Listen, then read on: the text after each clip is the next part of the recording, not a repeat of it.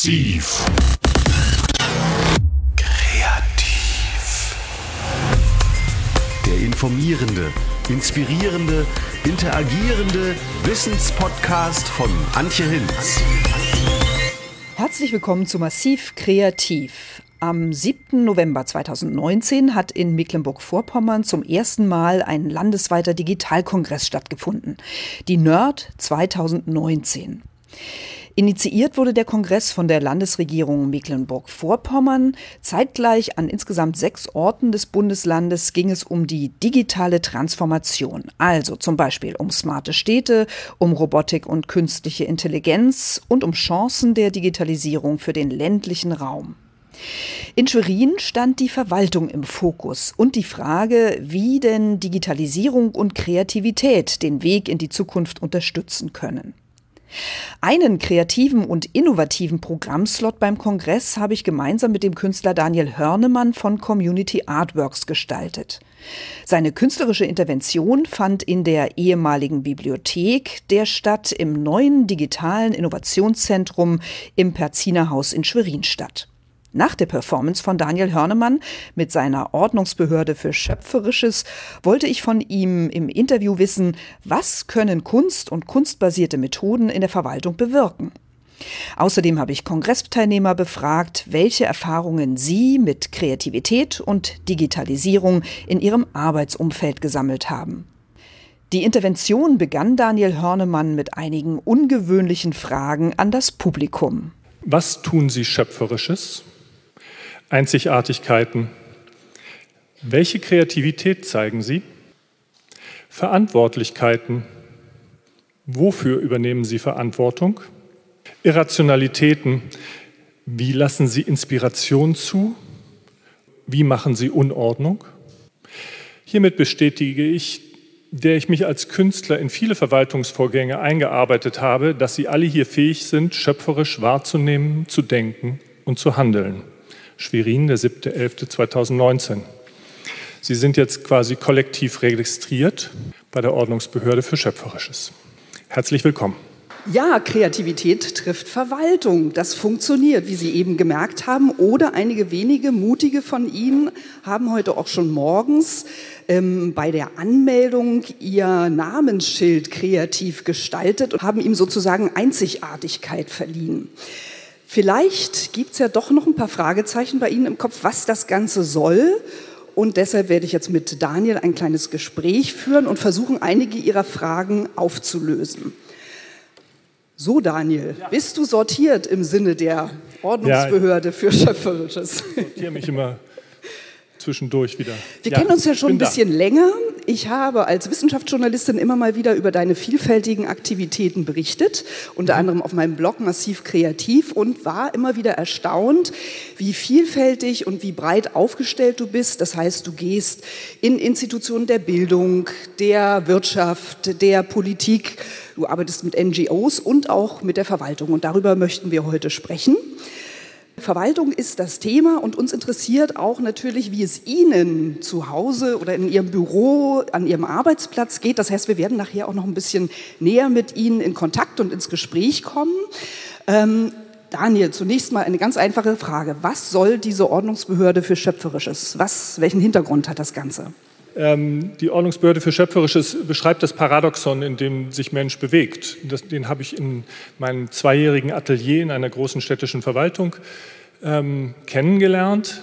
Ähm, das heißt zwischen Mensch und Struktur oder zwischen Farbe und Form. Das sind zwei sehr einfache Parameter, aus denen ein Bild besteht und aus denen jeder Vorgang besteht. Der Verwaltungsvorgang bezieht sich in erster Linie auf den Versuch, eine Form zu geben, eine Struktur.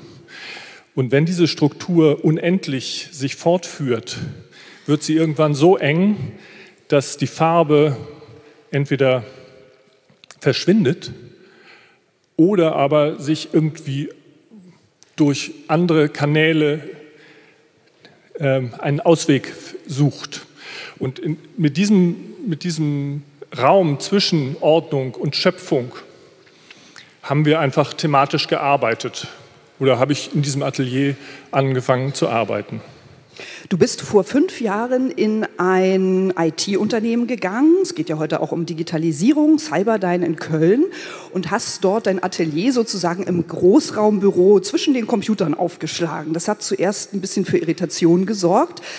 Aber aus den anfangs geplanten drei Monaten sind dann insgesamt drei Jahre geworden. Zwei Jahre, glaube ich, zwei Jahre, weil es den Mitarbeitern einfach viel gebracht hat. Und ähm, dein Projekt ist dort ausgezeichnet worden, auch von der Städteregion Aachen mit dem Preis Economy Meets Art. Die kannten dich schon in der Städteregion, weil nämlich die Verwaltung dich auch schon für eine künstlerische Intervention engagiert hatte.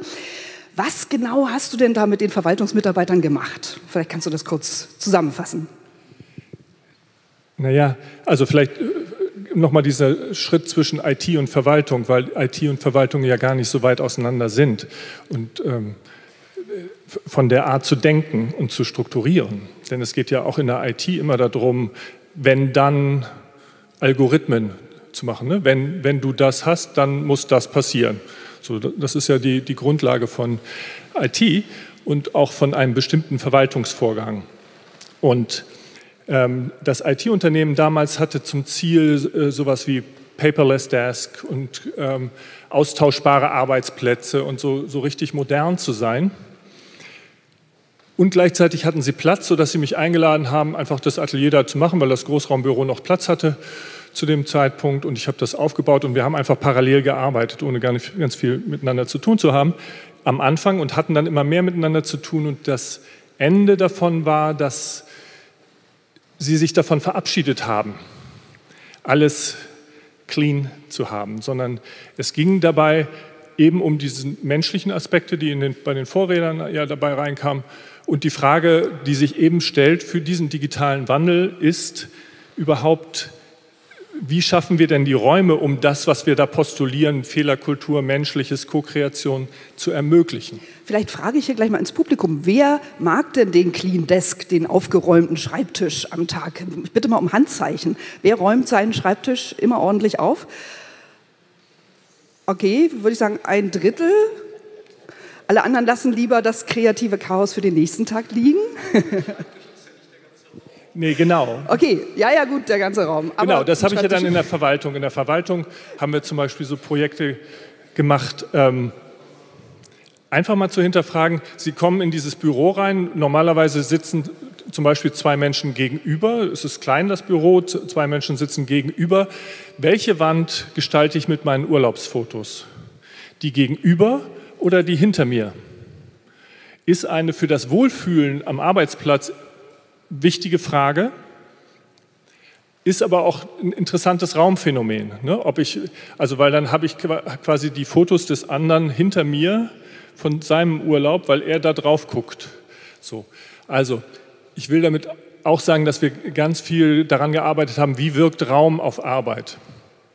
Und das ist etwas, was in der Digitalisierung und äh, möglichst effektiv zu sein und schnell zu sein, so vernachlässigt wird, dass andere Faktoren dazukommen, die das bremsen. Also wenn ich mich nicht wohl an meinem Arbeitsplatz fühle, physisch nicht wohl fühle, äh, hat das Auswirkungen auf meine Arbeit. Also scheinbar bin ich vielleicht schneller mit einem austauschbaren Schreibtisch. Manche können das, manche können, andere können es überhaupt nicht. Okay, das Thema Raum hast du schon angesprochen. Was sind denn sonst so typische Themen oder Herausforderungen, auf die du in der Interaktion mit den Mitarbeitern gestoßen bist? Ich nehme an, Kommunikation ist immer wieder ein großes Thema. Wie hast du das aufgegriffen, künstlerisch, kreativ? Naja, vielleicht wenn sich einiges auflöst, dann ist es auch der Begriff der Kunst. Ne? Und ich verstehe mich nicht als Künstler, äh, vielleicht wie Sie es verstehen, sondern es geht für mich auch im Material um Kommunikation. Also Strukturen sind für mich genauso ein Material wie Farben oder Kommunikation. Und ich fand eine Kommunikationsform, die ja auch zwischenzeitlich kurz auftauchte hier und immer wieder sehr schnell gerahmt wurde, ist die Irrationalität in der Verwaltung. Der Versuch, Freiräume zu schaffen. Ich habe immer gesagt, das Schöne an dem Künstler ist, dass er irrational sein darf und soll. Und ich durfte auch Dinge tun, die sonst keiner tun durfte. Andererseits ist es auch nicht fair, weil auf der anderen Seite in der Verwaltung gibt es auch viel scheinbar Irrationales für mich als Außenstehenden, die aber lebensnotwendig ist, um bestimmte Abläufe überhaupt einen Schritt voranbringen zu können. So. Aber darüber darf ich reden, aber sonst natürlich ist dann ein, ein, ein großer Angst davor, die Seriosität zu verlieren. Und gleichzeitig kann, kann das künstlerische Denken, Wahrnehmen und Handeln aber auch dazu helfen, da etwas vertrauter mit umzugehen. Denn Kreativität ist gefordert, aber gleichzeitig, wo, wo darf sie denn stattfinden? Also natürlich, also Steve Jobs hat mal gesagt, Kreativität heißt, Dinge zu verbinden. Also das hat ja Politea eben auch gezeigt in dem Vortrag, Daten zu verbinden und damit nochmal ganz neue Erkenntnisse zu schaffen. Oder auch eben Arbeitsbereiche zu verbinden, Co-Kreation. Ja, wobei der eine Unterschied ist in der, in der künstlerischen und das, äh, im schöpferischen ist, gibt es keine Strategie am Anfang. Ne? Und das strategische Verbinden von Daten miteinander ist ja etwas, was auch berechtigt mit Fragezeichen zu versehen ist, ne? weil ich die Daten strategisch natürlich irgendwie so zusammensetzen kann, um das Ergebnis zu haben. Die Kreation ist erstmal ein ziemlich breites Angebot an Möglichkeiten, Daten zu verbinden.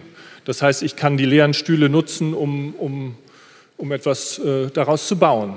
Das ist ja erstmal ein, eine Informations- und Datenverarbeitung, die ich hier gemacht habe.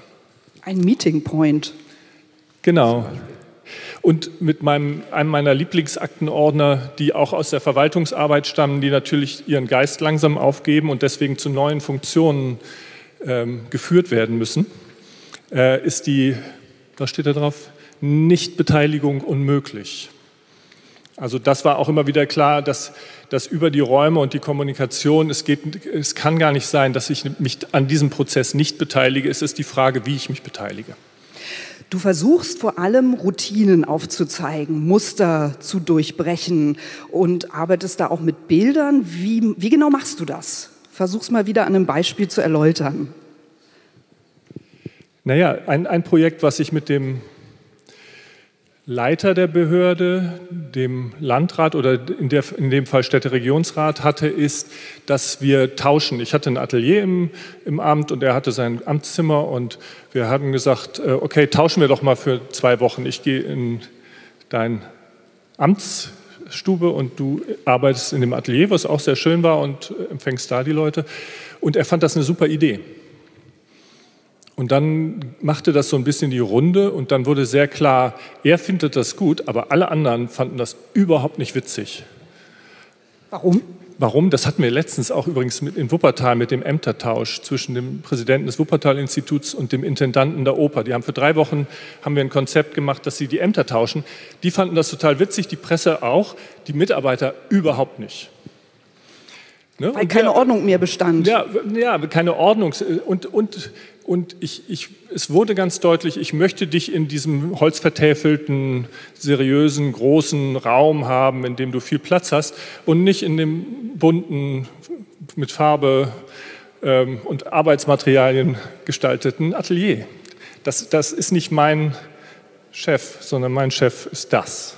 So. Und allein das mal zu thematisieren im Raum war super.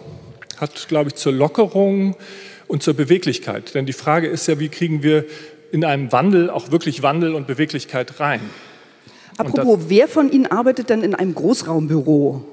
Mal bitte Handzeichen. Das sind ganz wenige.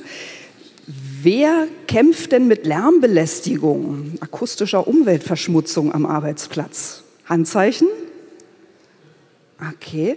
Daniel, Lärm. Das Thema hast du auch schon mal aufgegriffen im IT-Unternehmen. Wie genau hast, hast, du das gemacht? Wie hast du denen klar gemacht, was da eigentlich passiert? Na, die, die haben das gar nicht als Thema gehabt, sondern sie sind in neue Räume gezogen und das, äh, sie fanden, waren begeistert von den neuen Räumen, von dem Wachstum ihres Unternehmens auch.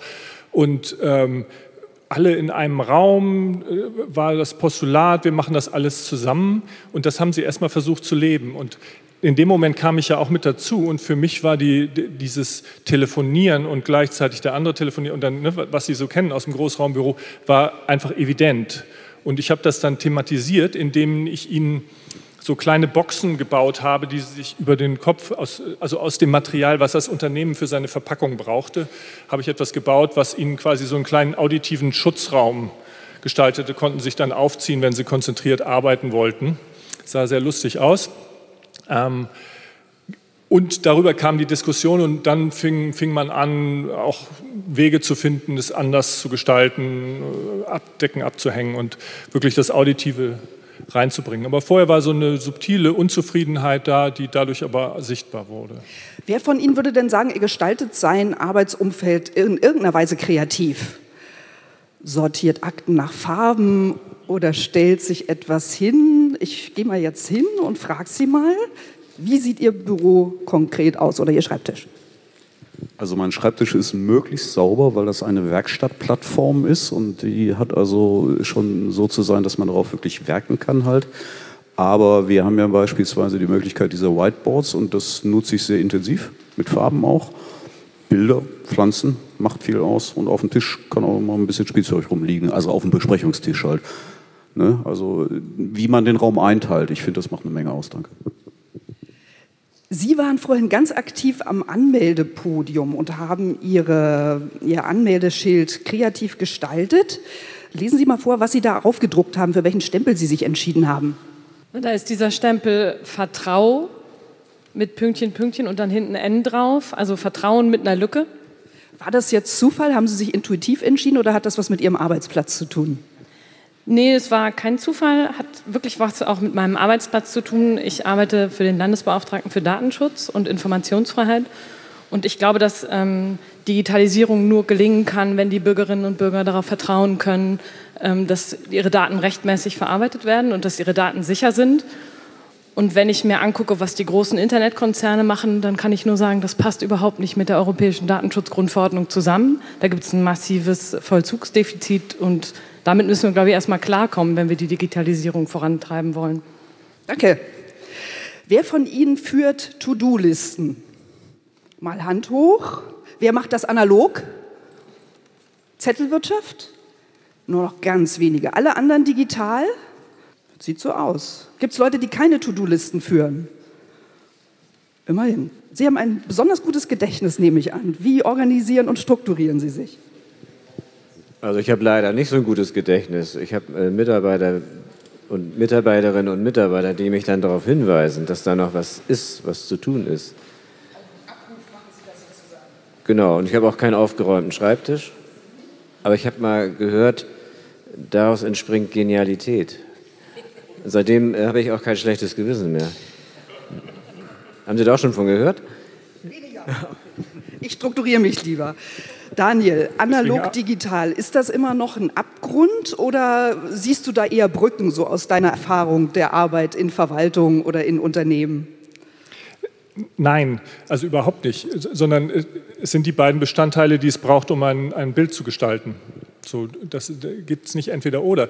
Bloß meine Frage an, deswegen bin ich als Künstler und als Kunstschaffender so gerne in kunstfernen Orten, so nenne ich das immer, wenn ich in Verwaltungen arbeite oder in IT-Unternehmen, in Schulen zum Beispiel, ist ein ganz kunstferner Ort, äh, Universitäten, alle möglichen Orte sind kunstferne Orte für mich und ich versuche darauf hinzuweisen, dass natürlich wir hier eine, eine Tendenz haben, die Struktur zu perfektionieren so.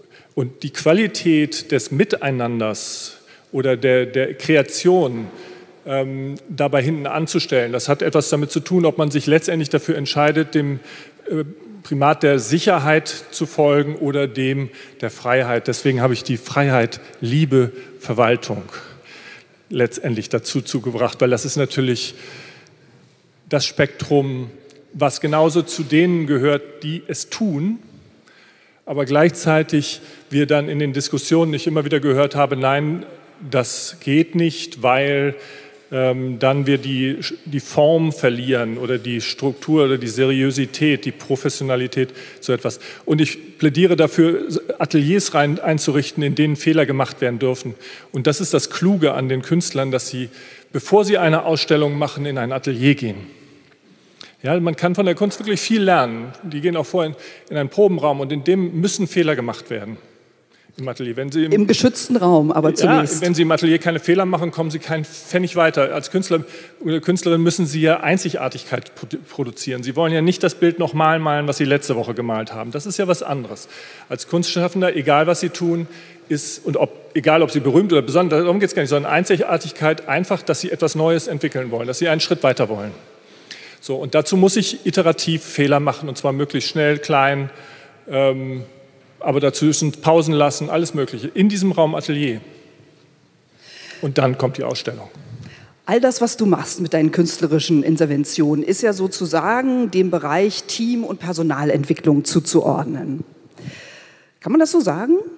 Oder ich frage mal anders, was gelingt denn mit künstlerisch kreativen Methoden, was jetzt mit herkömmlichen Hilfsmitteln aus der Team- und Personalentwicklung nicht gelingt? Wo sind da die Unterschiede? Ähm, genau weil ich mich bis jetzt erfolgreich gewehrt habe gegen eine solche Einordnung, ähm, kann ich nur sagen, wenn Sie Bewegung haben wollen, wenn Sie irgendeinen Impuls haben wollen, und zwar einen, einen kontinuierlichen, also es ist äh, gut, dass der Künstler, die Künstlerin recherchieren darf in ihrem System. Lassen Sie eine Künstlerin, egal welcher, äh, welcher Handwerkszeug sie mitbringt, ähm, in ihrem System recherchieren und reflektieren Sie die Antwort, die die Künstlerin findet, und es wird sie weiterbringen, garantiert. Aber nicht vorher ein Ziel festlegen, dass wir ein bestimmtes Personal, also ne, das, das, was wir in Schulen gemacht haben, ist zum Beispiel nur in die Pausen reinzugehen, weil wir wollten nicht Lehrer sein, wir wollten nicht in den Unterricht gehen, sondern wir sind in die Pausen reingegangen und haben mit den Hausmeistern, den Lehrern, den Eltern und den Schülern Aktionen gemacht. Ne, also das heißt, wenn ich einen Künstler, eine Künstlerin einlade zu recherchieren, wird etwas dabei rauskommen. Aber ich weiß nicht was. Das ist die Grundlage. Denn die Grundlage von Kreation ist das Nichtwissen. Das muss man erstmal aushalten. Oh ja. Und das ist ein Muskel, den man trainieren kann, genauso wie im Fitnessstudio, diese Dinger. Das ist ein Muskel, im Ernst.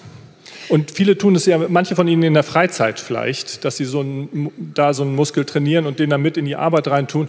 Ich finde, ich glaube, dass wir auch in einer, in einer Öffnung unserer Gesellschaft und der Digitalisierung auch diese Aspekte von Kreation mit reinholen müssen, ähm, damit wir uns nicht selbst optimieren.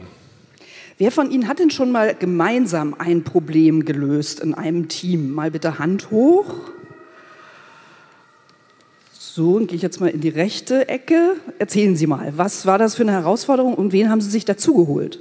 Äh, dazugeholt habe ich mir unmittelbare Kollegen und, und oftmals geht es äh, bei unserer Tätigkeit darum, bestimmte Prozesse neu zu gestalten und eben anders anzulegen, als, sie, als wir sie bisher eben gelöst haben. Neue Lösungswege zu finden und da möglichst viel Erfahrung auch zu sammeln. Sagen Sie mal konkret, welche Arbeitsbereiche waren da beteiligt? Ähm, kann man da richtig von Interdisziplinarität sprechen? Interdisziplinär ist es vielleicht nicht, weil das Tätigkeitsfeld schon stark fokussiert ist auf Förderung also Fördermittel im Landesauftrag umzusetzen. Das ist ein schmäleres Band. Aber wenn wir zusammen sind, dann kommen da schon ganz verschiedene Ansichten auch dieses schmalen Bandes zustande. Und das ist dann schon wieder sehr interessant. Fragen Sie auch die, die gefördert werden sollen, was die eigentlich brauchen? Zunehmend, ja. Das Wie machen Sie das? Einfach in Gesprächen äh, kommen wir dazu. Also wir haben das noch nicht äh, wirklich in ein Format gebracht, was wir jetzt ständig wiederholen, aber wir ziehen viele Erfahrungen daraus, dass wir eben mit Antragstellern, wie das so schön heißt, oder besser gesagt Kunden, dann im Dialog sind, wie ihre Erwartungen sind, nicht was die Förderung selbst betrifft, sondern ans Verfahren. Wie sie das Verfahren sehen. Wir vermitteln ihnen auch die Zwangspunkte einfach, die wir haben, was geliefert werden muss und möchten uns gerne aber auch zunehmend mehr darauf einlassen, auf andere Wege, wie so etwas dann an uns geliefert werden kann. Machen Sie das im Moment eher analog oder digital? Wie holen Sie sich die Informationen von den zu Fördernden, von den Antragstellern? Das stärkste digitale Instrument ist im Moment noch die E-Mail. Und äh, es nimmt aber zu. Ich glaube aber sagen zu müssen, dass wir im Moment noch stärker analog unterwegs sind. Ja. Daniel, für den analogen Teil würde sich da eine künstlerische Intervention eignen? Also um quasi Fördermittelgeber mit Fördermittelnehmern zusammenzubringen. Würde dir da jetzt so spontan was einfallen? Nee, nee, nö. Also demnächst, wenn wir, wenn wir wirklich, die Digitalisierung wird ja kommen, das ist ja keine Frage. Äh, wenn wir dann so das optimiert haben, dann ist wahrscheinlich das persönliche Gespräch schon eine Intervention, eine künstlerische, die man dann hat, ne, weil man das nicht, die, die Daten sich direkt holt. Es ist ja auch innerhalb der Verwaltung, das habe ich übrigens auch erfahren, gibt es ja Menschen, die vielleicht hätten sie Künstler werden wollen oder nicht, ne, kennen Sie vielleicht auch, und die kann können genutzt werden für bestimmte Prozesse. Äh, in, innerhalb Verwaltung haben wir jedenfalls ein, ein, ein Meeting daraus gemacht, äh, wer müsste noch dazukommen, der anders denkt, gar nicht jetzt eine andere Fachrichtung hat, sondern einfach nur äh, sich die Dinge anders reinholt. Und das nicht als Störung zu empfinden, sondern konstruktiv einzubetten. Als Vielfalt sozusagen. Genau, als, genau, wir kommen dann in diesen Einzigartigkeits- und Inklusionsraum. Ähm, die konstruktive Störung, also eine künstlerische Intervention ist im besten Falle eine konstruktive Störung, die Sie auch in der Reflexion nutzen können. So an, auf keinen Fall es als Dekoration reinholen. Das ist, äh, vielleicht haben Sie das schon mitbekommen, dass der, der Kunstaspekt der Dekoration nicht hilfreich ist für die Entwicklung die wir durchmachen müssen. Und so wie Sie sich am Anfang so ein bisschen ungewohl gefühlt haben, als ich Sie gebeten habe, aufzustehen, damit wollte ich Ihnen nur klar machen, dass diese, dieser Wandel natürlich ein paar unangenehme Momente hat oder ungewohnte, ne, wo, wo man was tut muss oder meint jetzt auch das mitzumachen, äh, was nicht äh, unbedingt Komfortzone ist. Sie hatten sich auch gemeldet, als ich gefragt habe, wer hat denn schon mal gemeinschaftlich mit anderen ein Problem gelöst? Erzählen Sie mal, wie war das?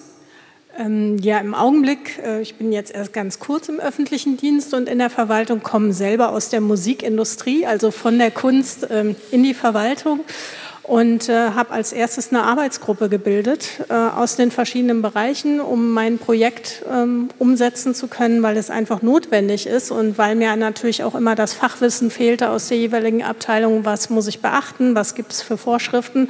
Aber auch ich kann bestätigen, im Augenblick ist das größte Hemmnis, jeder hat irgendwelche Vorschriften, die so zu beachten sind, dass das Projekt an sich erstmal schwierig umzusetzen ist. Es wird was gewollt, aber es klemmt an allen Ecken und Enden und man kommt mit der Kreativität eigentlich gar nicht nach vorne, weil man permanent wieder ausgebremst wird. Das ist nicht böse, das liegt einfach in der Struktur der Sache. Ähm, da aber rauszukommen, ist dann wiederum Teamarbeit, weil sich alle überlegen müssen, wie kriegen wir es trotzdem umgesetzt, obwohl es eigentlich, eigentlich gar nicht geht, wenn man alles genau beachtet. Also da hat man im Grunde wieder diese analogen Vorläufe, dass man das demokratisch ausdiskutieren muss und eben schauen muss, wie man gemeinsam diese Hürden abbaut. Ähm, ja, das würde ich in jedem Fall sagen. Und bei so einem Thema sind auf einmal eben dann äh, Sachen gefordert, wie machen wir es jetzt, ohne dass irgendwas falsch läuft oder äh, sagen wir mal, dass nachher was hinten rauskommt, äh, wo man sagt, das möchte man selber gar nicht so in Anspruch nehmen, weil es eigentlich schlecht ist vom Ergebnis her. Und ich habe das Gefühl, das ist aber in der Verwaltung ganz häufig der Fall. Dann wird irgendwas gemacht, gerade im IT-Bereich. Man hat irgendwas, was hinten rauskommt und nachher ist es eigentlich so, dass es schon wieder an, an dem jetzigen Standpunkt vorbeigezogen ist, also am jetzigen Stand der Technik und das kein Mensch mehr nutzt.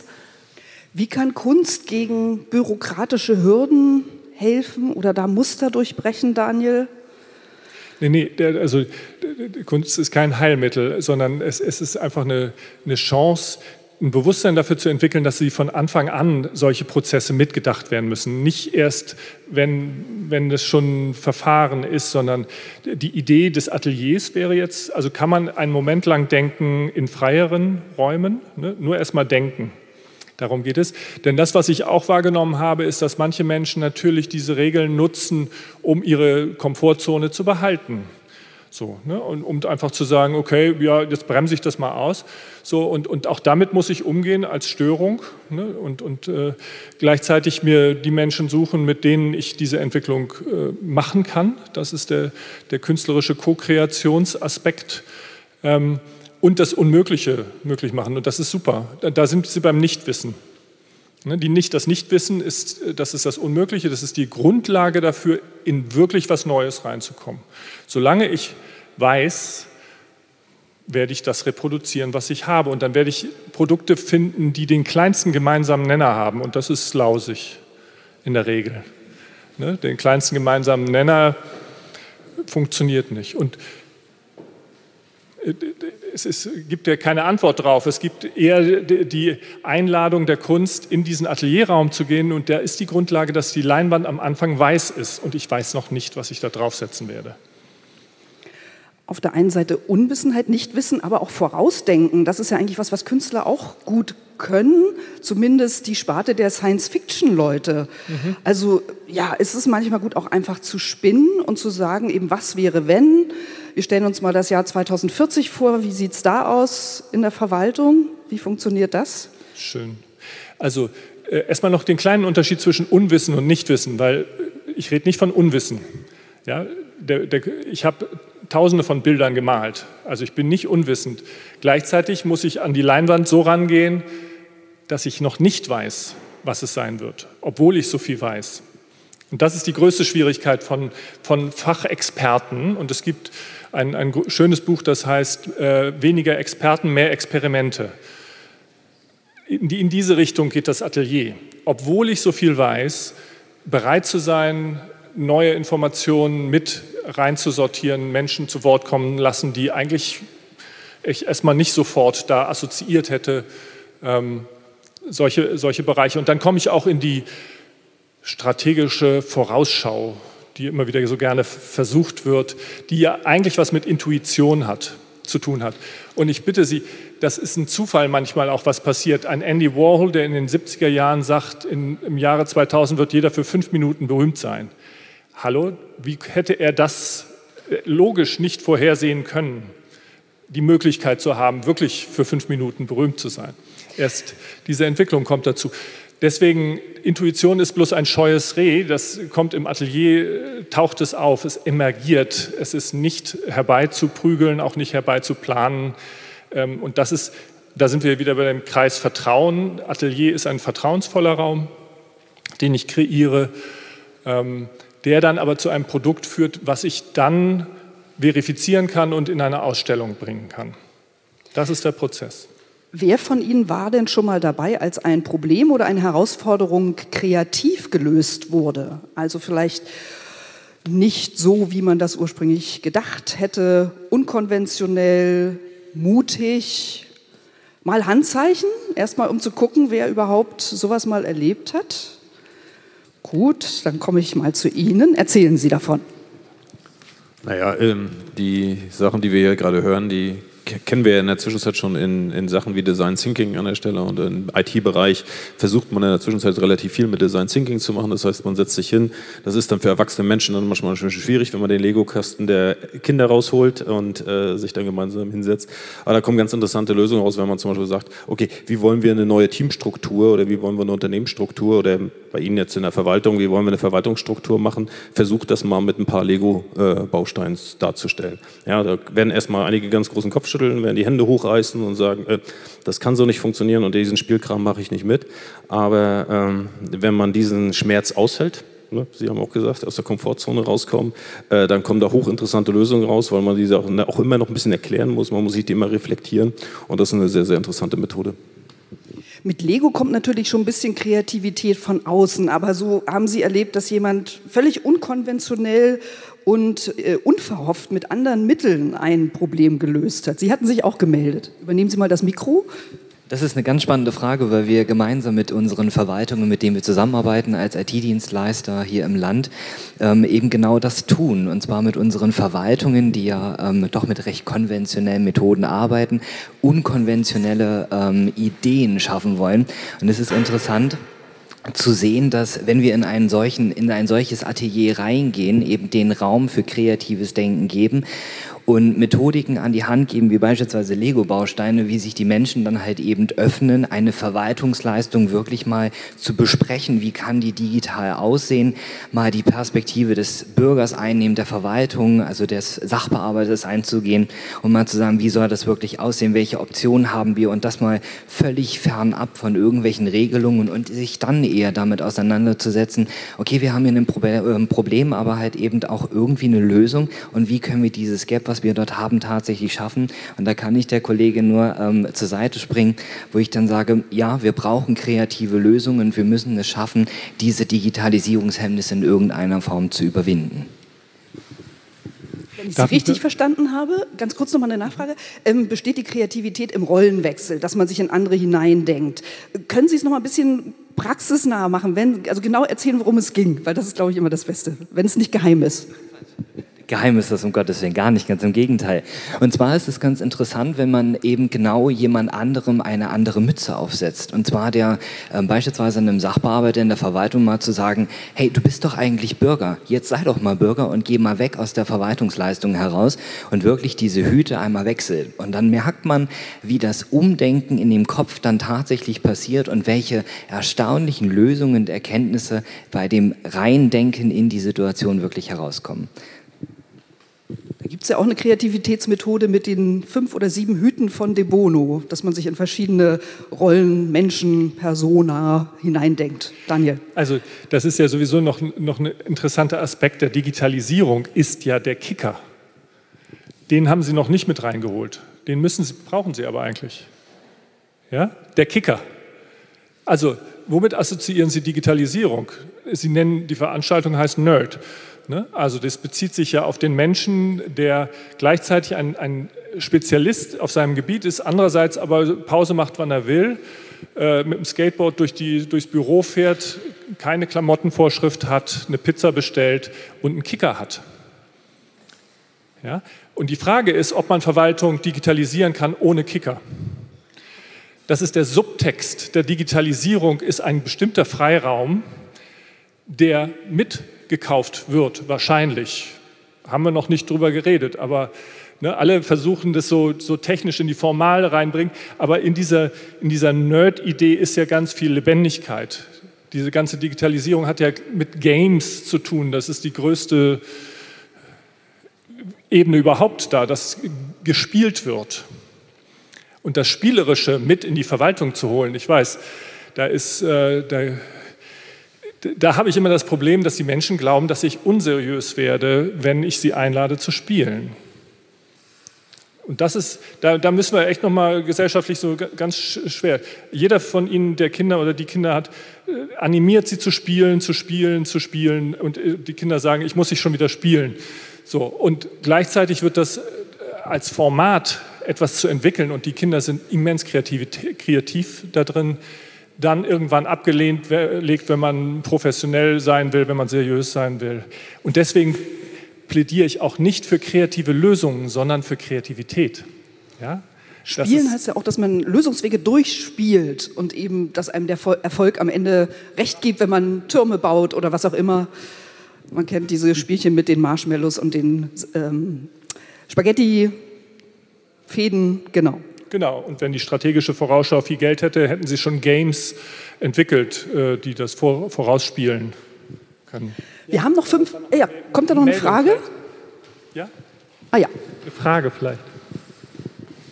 Es ist ehrlich gesagt keine Frage, aber ich finde es total interessant mit dem Spielen, was Sie sagen, weil wir haben ja mehrfach über neue Verwaltungskultur gesprochen und wenn es um Spielen geht, geht es ja auch darum, was für eine Art von Spiel spielen wir eigentlich. Denn viele Spiele, die wir spielen, da muss es einen Sieger geben und dementsprechend einen Verlierer. Das könnte so ein bisschen so ein klassisch preußisches Verwaltungsdenken sein, Ober sticht unter. Das ist wahrscheinlich nicht die Art von Spielpraxis, die wir brauchen, um also zu einer kreativeren Innovationskultur zu kommen. Deswegen finde ich das super spannend. Wie ist das mit dem Spielen und können genau. wir da eine Spielkultur entwickeln, wo es vielleicht alle zusammen siegen, wie das bei einer guten Band wäre oder einem Ad-Hoc-Chor oder sowas? Danke. Dankeschön. Da, und genau. da, da, fordere ich eine Innovationskultur. Wir, wir, sind technisch äh, gut in der Innovation, sozial können wir da noch eine Menge Variationen entfallen.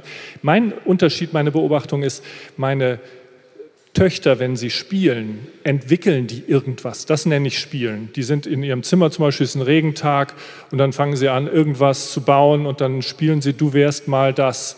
So, da geht es nicht um Gewinnen. Überhaupt nicht. Überhaupt nicht. Das sind das, was wir als Erwachsene reinbringen. Das ist das Leistungsdenken, das ist das preußische ähm, Noten. Ne? Also da, da, bringen wir dann äh, Bundesjugendspiele. Ne? Da, wir wollen ja, äh, böse formuliert, gute Soldaten haben. So, das ist die, die Urmotivation, ist es da drin. Ich meine das Spiel, wo ich mir den Raum erlaube, sage, jetzt habe ich drei Stunden Zeit und ich habe hier dieses Material und du bist da und willst du nicht die Prinzessin sein und ich bin der Prinz und, und wir spielen was zusammen. Also und entwickeln was. Und wir als Erwachsene können dann hinterher rausgehen, uns den Raum angucken und reflektieren und sagen, welche neuen Erkenntnisse aus diesem Vorgang können wir übertragen in unsere kommunale Realität. Aber nur wenn wir diese Atelier-Spielräume kultivieren ne, und nicht durch äh, keine Zeit, kein Geld, keine Ressource zusammenstampfen, sondern wir müssen jetzt sofort funktionieren, kommen wir nicht weiter. Ne? Dann, dann, wird das System, irgendwann wird die Farbe das System kaputt machen. Also das können Sie in, in, großen Unternehmen, finde ich, kann man das sehr klar sehen. Wenn, Sie, wenn die so groß sind, dass sie sich durchverwaltet haben, dann werden sie zerschlagen. Irgendwann, irgendwas muss passieren. Wie entsteht, wie entsteht Entwicklung? Und, und eine Möglichkeit ist es halt, es wieder kaputt zu machen, damit man wieder neu anfängt. Und ich finde, eine Herausforderung wäre eben, es weiterzuentwickeln, nicht ständig nur kaputt zu machen. Wir sind fast am Ende. Ich habe noch eine praktische Frage. Wie bettet man jetzt deine künstlerischen Interventionen in so einen Verwaltungsalltag ein? Wie sieht das aus? Du hast ja von so eher längerfristigen Interventionen berichtet.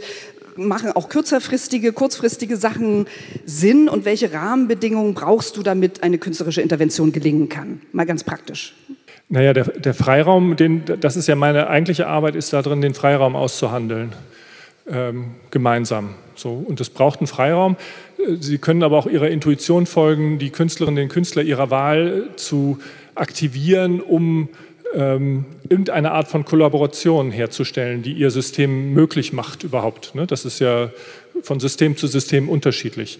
Klar ist, dass es eine, äh, eine gewisse, ein Bewusstsein über Ergebnisoffenheit gibt, gleichzeitig aber Regeln der Kommunikation und der Zusammenarbeit. Ne? Wie kommunizieren wir uns, wann treffen wir uns, was gibt es für Räume, was, was ist möglich. So. Und der, der zweite Schritt ist, den ich dann mache, ist zu recherchieren, Informationen zu sammeln, Daten zu sammeln und sie zu verarbeiten und dann in einen, einen Reflexionsprozess, Kreationsprozess immer mit Einzelnen zu kommen Ne, nicht äh, malen tue ich übrigens überhaupt nur ganz selten mit. Das wollten die unbedingt. Ja? Also das ist nicht, nicht der Tenor von Kunst, ist, dass man mit Leuten malen muss. Man darf, aber nicht. Aber eher so Aktionen, äh, wo ich immer wieder aufgetaucht bin oder Räume qualitativ, äh, atmosphärisch verbessert habe. Gut, wunderbar. Dann würde ich sagen, bis hierher gibt es jetzt noch ganz dringende Fragen oder immer noch Fragezeichen im Kopf. Vielleicht müssen Sie es auch noch mal sacken lassen. Ähm, ja wir da. sind noch da in der Mittagspause. Also wenden Sie sich gerne unten an der Anmeldung an dem äh, Ordnungsbüro für Schöpferisches an Daniel Hörnemann. Vielen Dank dass du uns Auskunft gegeben hast, Community Artworks. Ähm, bedanken möchte ich mich noch kurz beim Ministerium für Energie, Digitalisierung und Infrastruktur, dass wir hier die Möglichkeit hatten, dieses Format der künstlerischen Intervention einmal vorzustellen. Und ansonsten hoffe ich oder wünsche ich mir, seien Sie wagemutig, um nochmal bei dem Begriff des Städte- und Gemeindebundes zu bleiben. Holen Sie sich Kreativität, kreative Künstler in Ihr Unternehmen und den Mutigen gehört die Zukunft. Vielen Dank. Herzlichen Dank an Antje Hinz und Daniel Hörnemann. Ich nehme mal ein, danke Daniel, ich nehme mal ein Mikrofon. Ja, das kann auch stehen bleiben. Ich glaube, es stört nicht. Kreativität stört nicht.